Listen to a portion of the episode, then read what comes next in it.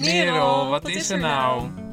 Dus er is altijd wel iets aan de hand. Merels zijn ook heel uh, ja, extravert, heel uh, opgewonden standjes. Dus uh, als er wat gebeurt, dan, dan uiten ze dat ook meteen. Dus het zijn eigenlijk, ik noem het altijd, vogels voor beginners. Als, ja, als we afgaan op populatietrends die door zoveel zijn gemaakt, dan was het vooral dat in, in urbain gebied, dus een stedelijk gebied, heel veel dode merels werden gemeld. Welkom bij de podcast Vogelverhalen. Marwa Kavelaars en Marcel Wortel nemen je mee op een duikvlucht in de database van Sovon Vogelonderzoek. Zo, daar zijn we weer. Welkom lieve luisteraar bij Vogelverhalen. En ik ga maar gelijk met de deur in huis vallen, want wij hebben een dringende aflevering voor jullie. Nou Marcel, je gaat er wel heel uh, dramatisch in. Nou, maar soms moet dat ook wel even, want dit gaat over een vogel die jij sowieso kent, Marwa. Want hij verblijdt menig vogelkoor met zijn prachtige gezang. En jij hebt hem ongetwijfeld ook wel eens gezien. De stadsduif? nee, niet de stadsduif.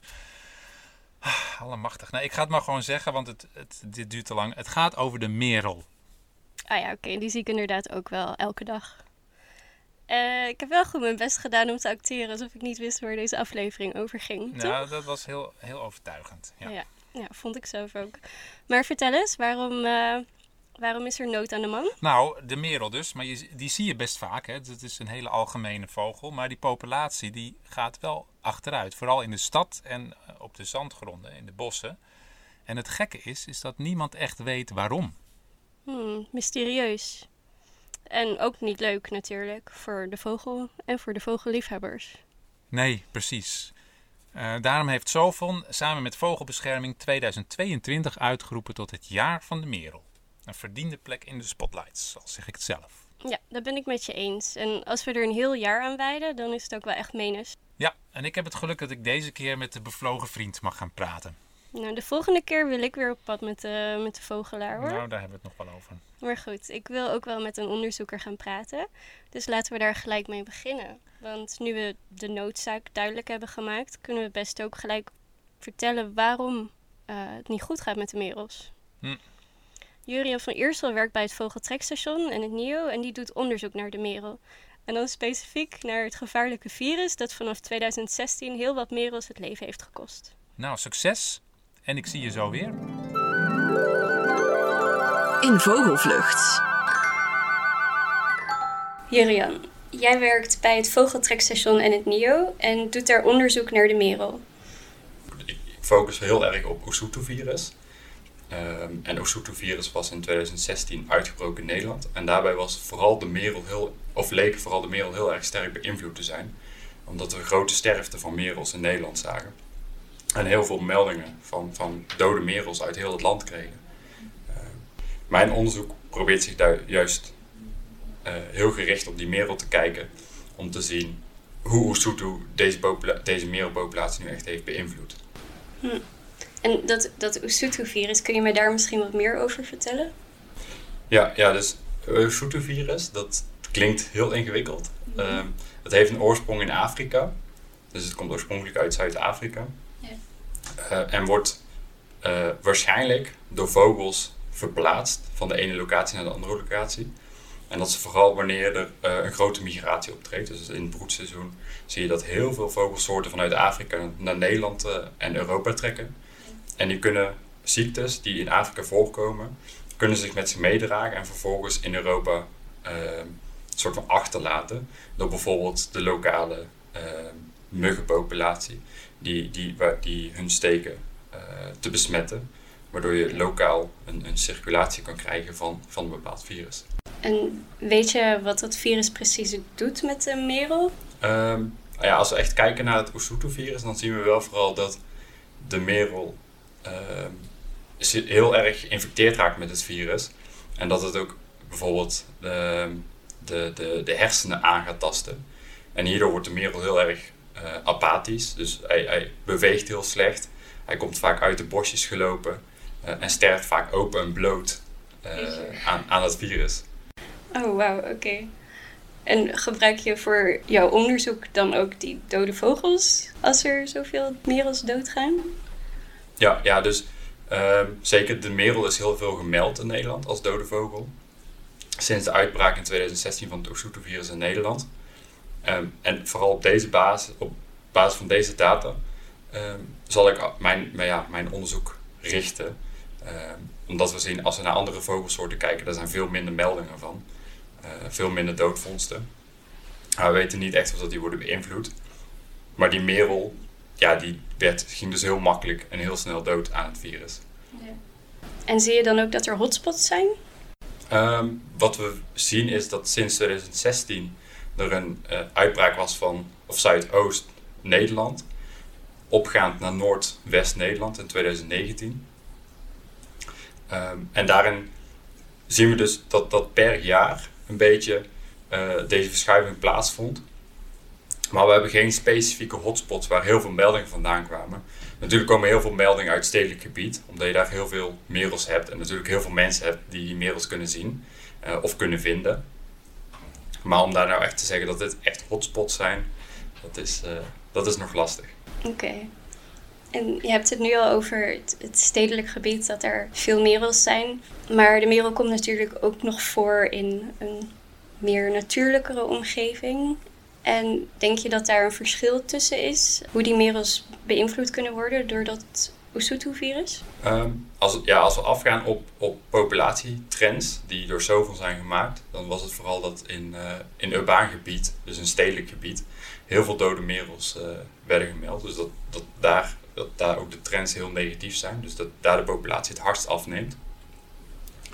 Um, terwijl dat in, in, in meer natuurlijke omgevingen, buiten het stedelijk gebied, veel minder lijkt te zijn. Maar het is vooral een lijkt te zijn, omdat we het gewoon niet zeker weten. Um, maar natuurlijk heb je in stedelijk gebied wel heel veel factoren die ervoor kunnen zorgen dat een merel minder sterk is. Dat natuurlijk veel stress om zich heen heeft van heel veel auto's, uh, heel veel mensen om zich heen, uh, loslopende katten en honden, wat, wat dus best wel stressvol voor een beestje kan zijn. Oh en misschien ook direct invloed heeft op de gezondheid van zo'n merel. Oké. Okay. En speelt het eten ook een rol? Dat er verschil is in wat de merels eten in die verschillende habitats? Um, ja, eten, eten zou zeker een, een rol kunnen spelen. Um, als je kijkt in, in stedelijk gebied, dan, dan zijn merels heel erg afhankelijk van regenwormen. Ja. Um, en op het moment dat die regenwormen wegvallen door bijvoorbeeld droogte, dan hebben ze veel minder andere voedselsoorten ter beschikking. Terwijl een, uh, een meer bosmerel een veel gevarieerder dieet kan hebben en vaak ook heeft. Omdat er bijvoorbeeld ook heel veel spinnetjes zijn, heel veel rupsen. Um, doordat er veel meer groen is. En in stedelijke gebieden is dat veel minder. Uh, en, en, is het vaak ook de, de, de algehele biodiversiteit aan, verschillende insectensoorten veel lager. Maar tegelijkertijd kan het ook gewoon zijn dat de, de overal de, de, de kwaliteit van het voedsel gewoon een stukje lager is. Omdat bijvoorbeeld wormen iets kleiner zijn of minder gewicht hebben in stedelijk gebied. Of misschien zelfs uh, giftige stoffen bij zich dragen. Oh ja. Omdat er natuurlijk veel, uh, bijvoorbeeld cadmium of zo, in de grond wordt, wordt afgezet door uitstoot van auto's en uh, van industrie. En daardoor een, een slechtere kwaliteit wormen oplevert. We zagen dat de merelaantallen tot 2016 stabiel waren of enigszins nog toenamen in sommige regio's. En dat vanaf toen de cijfers gingen kelderen. Kun je dat voornamelijk toeschrijven aan het Usutu-virus of zijn er ook nog andere factoren die hier een rol in spelen? Um, nou ja, het, het lijkt er wel op dat, dat Usutu zeker een, een belangrijke rol heeft gespeeld, maar het is natuurlijk niet uit te sluiten. Um, en zeker als je kijkt naar de afgelopen jaren, dan ja, was, was het weer niet heel bevorderlijk. Um, en herkennen we ook echt een aantal hele droge jaren. Um, en zoals ik al zei, zeker in het stedelijk gebied zijn die merels heel erg afhankelijk van regenwormen. En in hele droge jaren dan gaan die regenwormen dieper in de grond zitten, waardoor ze niet goed beschikbaar zijn voor merels. Ja. En dit zeker ook een invloed kan hebben op, op die merelpopulatie. Uh, en zeker ook zeg maar, op de reproductie, want die, die volwassen merels kunnen altijd wel wat voedsel zoeken. Mhm. Maar zeker die nestjongen zijn heel erg afhankelijk van die van die regenwormen. En heel veel regenwormen, omdat ze in een groeiperiode zitten. Um, dus als die regenwormen minder beschikbaar zijn, ja, dan kan het zomaar zijn dat er heel veel verliezen zijn van de nesten van merels. De, de merelpopulatie lijkt nu weer toe te nemen, als ik het goed heb begrepen. Hoe, hoe kan dat? Ja, ja klopt. Dus wat, wat we recent zien is, is je lijkt erop dat de merelpopulatie inderdaad weer ietsje toeneemt, of in ieder geval is gestabiliseerd. Um, en dit zou gerust kunnen zijn doordat, uh, doordat Oesutu-virus, zeg maar, dat heel veel merels op dit moment immuniteit hebben.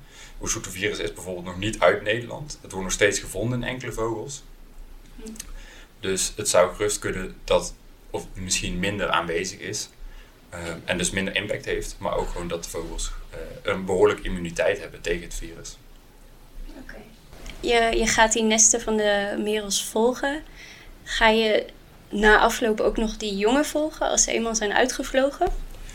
Ja, dus de bedoeling is dat we uh, alle nestjongen en ook wel de, de, de volwassen vogels, dus de oude vogels, dat we die gaan kleuringen. Dus dan krijgen ze een, een ringetje om uh, met een bepaalde kleur. Om hun poot. Om hun poot, inderdaad. Uh, zodat we ze kunnen herkennen, in het veld van afstandje kunnen herkennen. En dat mensen die ook kunnen herkennen. en die kunnen mensen ook melden vervolgens. En daarmee kunnen we dan in de toekomst, wanneer die jongen iets groter zijn en uitgevlogen zijn, uh, kunnen we proberen om die jongen terug te vangen.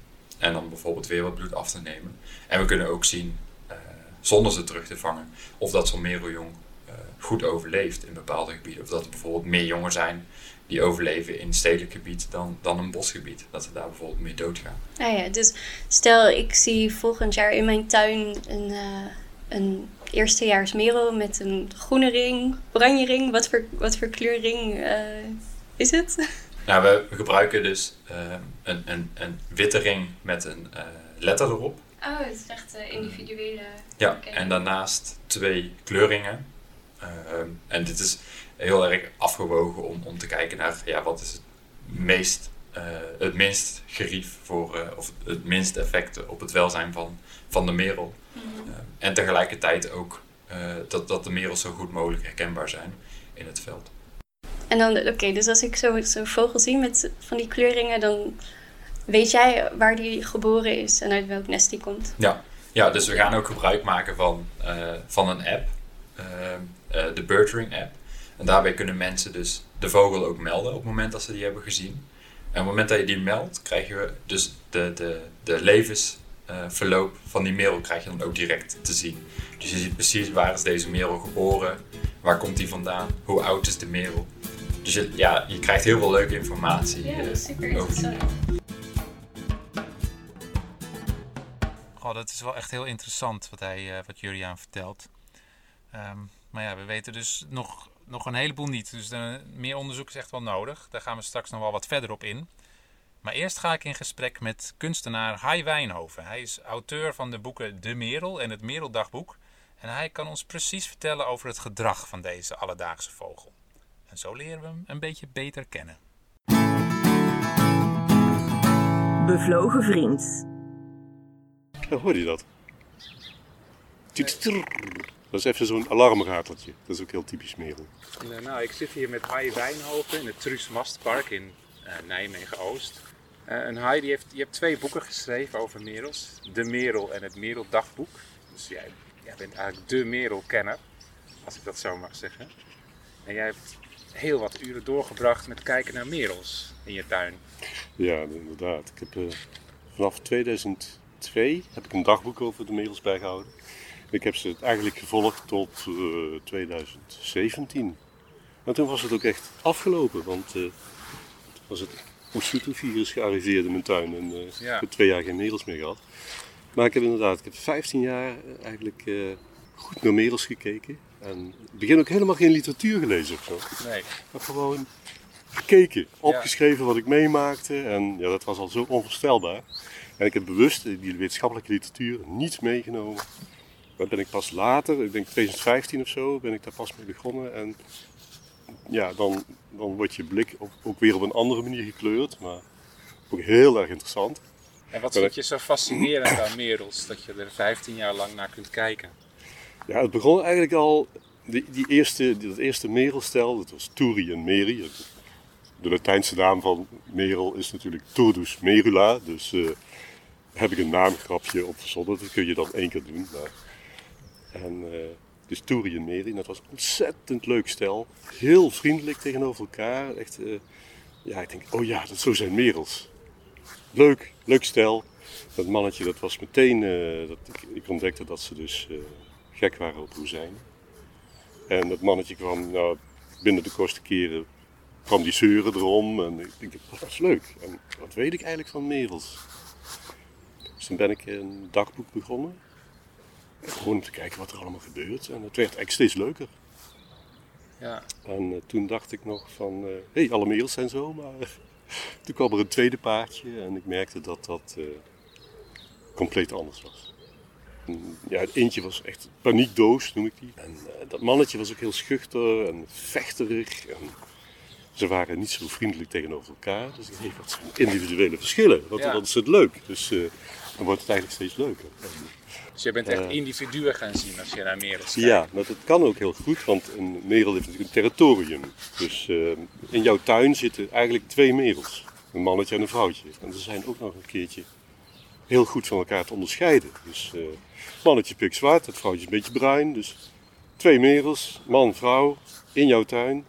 Ze jagen alle andere merels de, je tuin uit. Ja. Dus eh, ook, ook dat kun je ontzettend goed zien.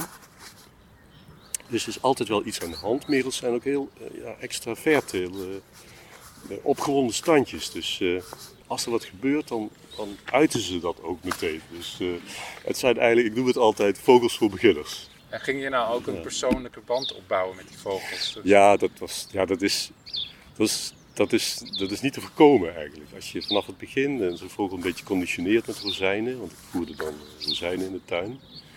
Dan komen ze erom zeuren en ze verwachten dat je dan iets strooit. En dus je krijgt onwillekeurig krijg je toch een band met ze. En dat, dat hoeft niet per se sentime- ja, een sentimentele band te zijn, maar gewoon, je, ja, je, je ziet die beesten iedere dag. Dus dat is eigenlijk niet te voorkomen dat je, dat je toch aan zo'n beest gaat hechten. Ja. En, eh, zeker als het dan wat langer duurt, want toeren en meren die zijn best wel lang in de tuin gebleven. En zitten ze dan Dus, het hele ja. jaar door? eh, kun je ze dan in de tuin zien? Gaan ze er ook nog een tijdje van door? Ja, nou in het voorjaar zie je dus wel veel en dan zingen ze ook en eh, dan begint de broedtijd. En, maar in de, in de herfst, dus augustus, september, als de, als de rui begint, dan trekken ze zich wat terug. En heel veel mensen zeggen, hé, hey, al mijn merels zijn uit de tuin, hoe kan dat? Maar dan zijn ze er meestal wel. Maar, Ja. Dus dan trekken ze zich wat terug en in de winter zie je, zie je vaak één van de twee. Dus dan is die territoriumdrang, die is er ook bijna niet. Dus dan, dan loopt het allemaal een beetje door elkaar heen. Ja. Dan is dat ook wat minder. Dus er zit een duidelijke golf, golfslag in. Van, ik heb één keer meegemaakt dat een eh, merel inderdaad... Een ja, achteraf interpreteer ik het zo dat, eh, dat eh, dat vrouwtje wilde scheiden van die man. Omdat hij het jaar daarvoor niks gepresteerd had. Drie nesten waren mislukt. Dus eh, het voorjaar daarop eh, begon het eh, vrouwtje begon die man te mishandelen, ja, te pikken. En ze heeft hem helemaal kapot, eh, ze heeft hem helemaal kapot gepikt. Werkelijk, de staart werd steeds korter, de vleugelspunten werden korter. Hij kon op het laatst niet meer vliegen bijna. En ik kon het niet geloven wat, wat ik zag. Ja. Het was ongelooflijk, ja. Die vrouw die probeerde van hem te scheiden, maar eh, die man die wilde niet vertrekken. Uiteindelijk is die vrouw zelf is vertrokken. En die man, die met, met al, zijn, eh, in al zijn ellende, heeft een nieuw vrouwtje aan zich weten te binden. Ja. Het was waarschijnlijk een eerstejaars, weet je wel. Een eerstejaars, die zwerven overal rond en die, die hebben nergens een plekje. Dus die, die springen er, er- ergens op en dan, eh, dan moet het maar weer verder gaan. Dus die, die beginnen dan een eerste territorium eigenlijk. En dan zien ze wel wat, hoe het gaat. Maar dat vrouwtje, dat, dat heeft het heel lang bij mij uitgehouden. Vijf, meer dan vijf jaar. Dus, eh, Maar er zijn heel wat jongen uitgevlogen uit Ja. jouw tuin. ja, en heel veel mislukt natuurlijk ook. Want, Ja, dat hoort eh, erbij. De mislukkingen zijn, zijn ook gigantisch. Maar, Ja. maar ook heel veel jongen uitgevlogen inderdaad. Ja. Ja. En hebben ze dan ook nog te vrezen van katten uit de buurt? Ja, het eerste stel, dus en Meri, mijn eerste stel, dat is eigenlijk eh, door, een, door een kat is het uit het territorium verjaagd, zou je kunnen zeggen. Dat vrouwtjes hadden nest te broeden en een kat heeft toen bijna dat haar te pakken genomen. Ja. En dat vrouwtje, dat heeft blijkbaar zo'n in- zo'n indruk gemaakt op dat vrouwtje, dat ze daarna niet meer binnen, binnen dat tuingebied waar die kat zat, wilde broeden. Ze is toen naar de andere kant van de wijk verhuisd. Ja. En daar heeft ze nest gemaakt. En dat mannetje stond dus niks anders te doen dan haar te volgen. En daar dan maar weer een eh, territorium te veroveren.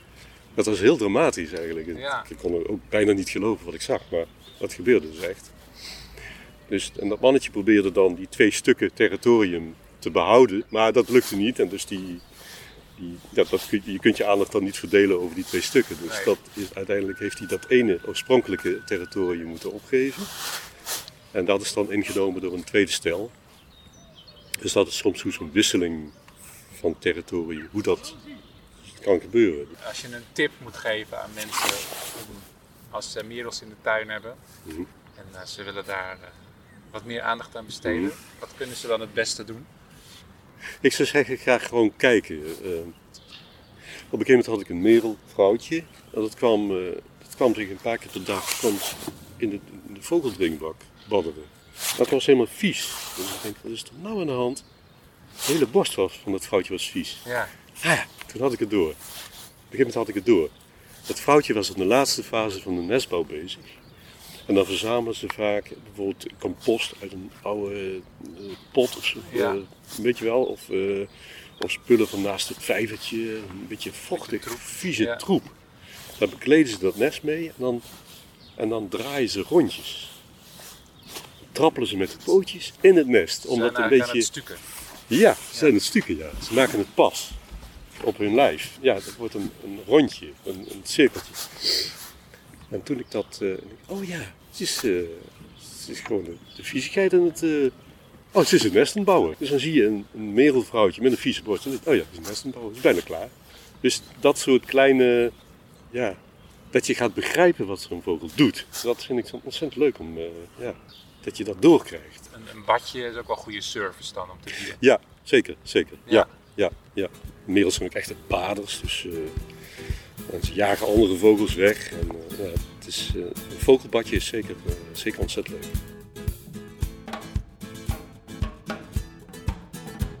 Ik vind het zo leuk dat hij al die merels individueel kan herkennen. Ja. Ik zou dat ook echt super graag willen Ja, doen. ik vind het echt gaaf. Ik heb het ook wel geprobeerd hoor, te doen in de tuin, maar ik vond het echt niet meevallen.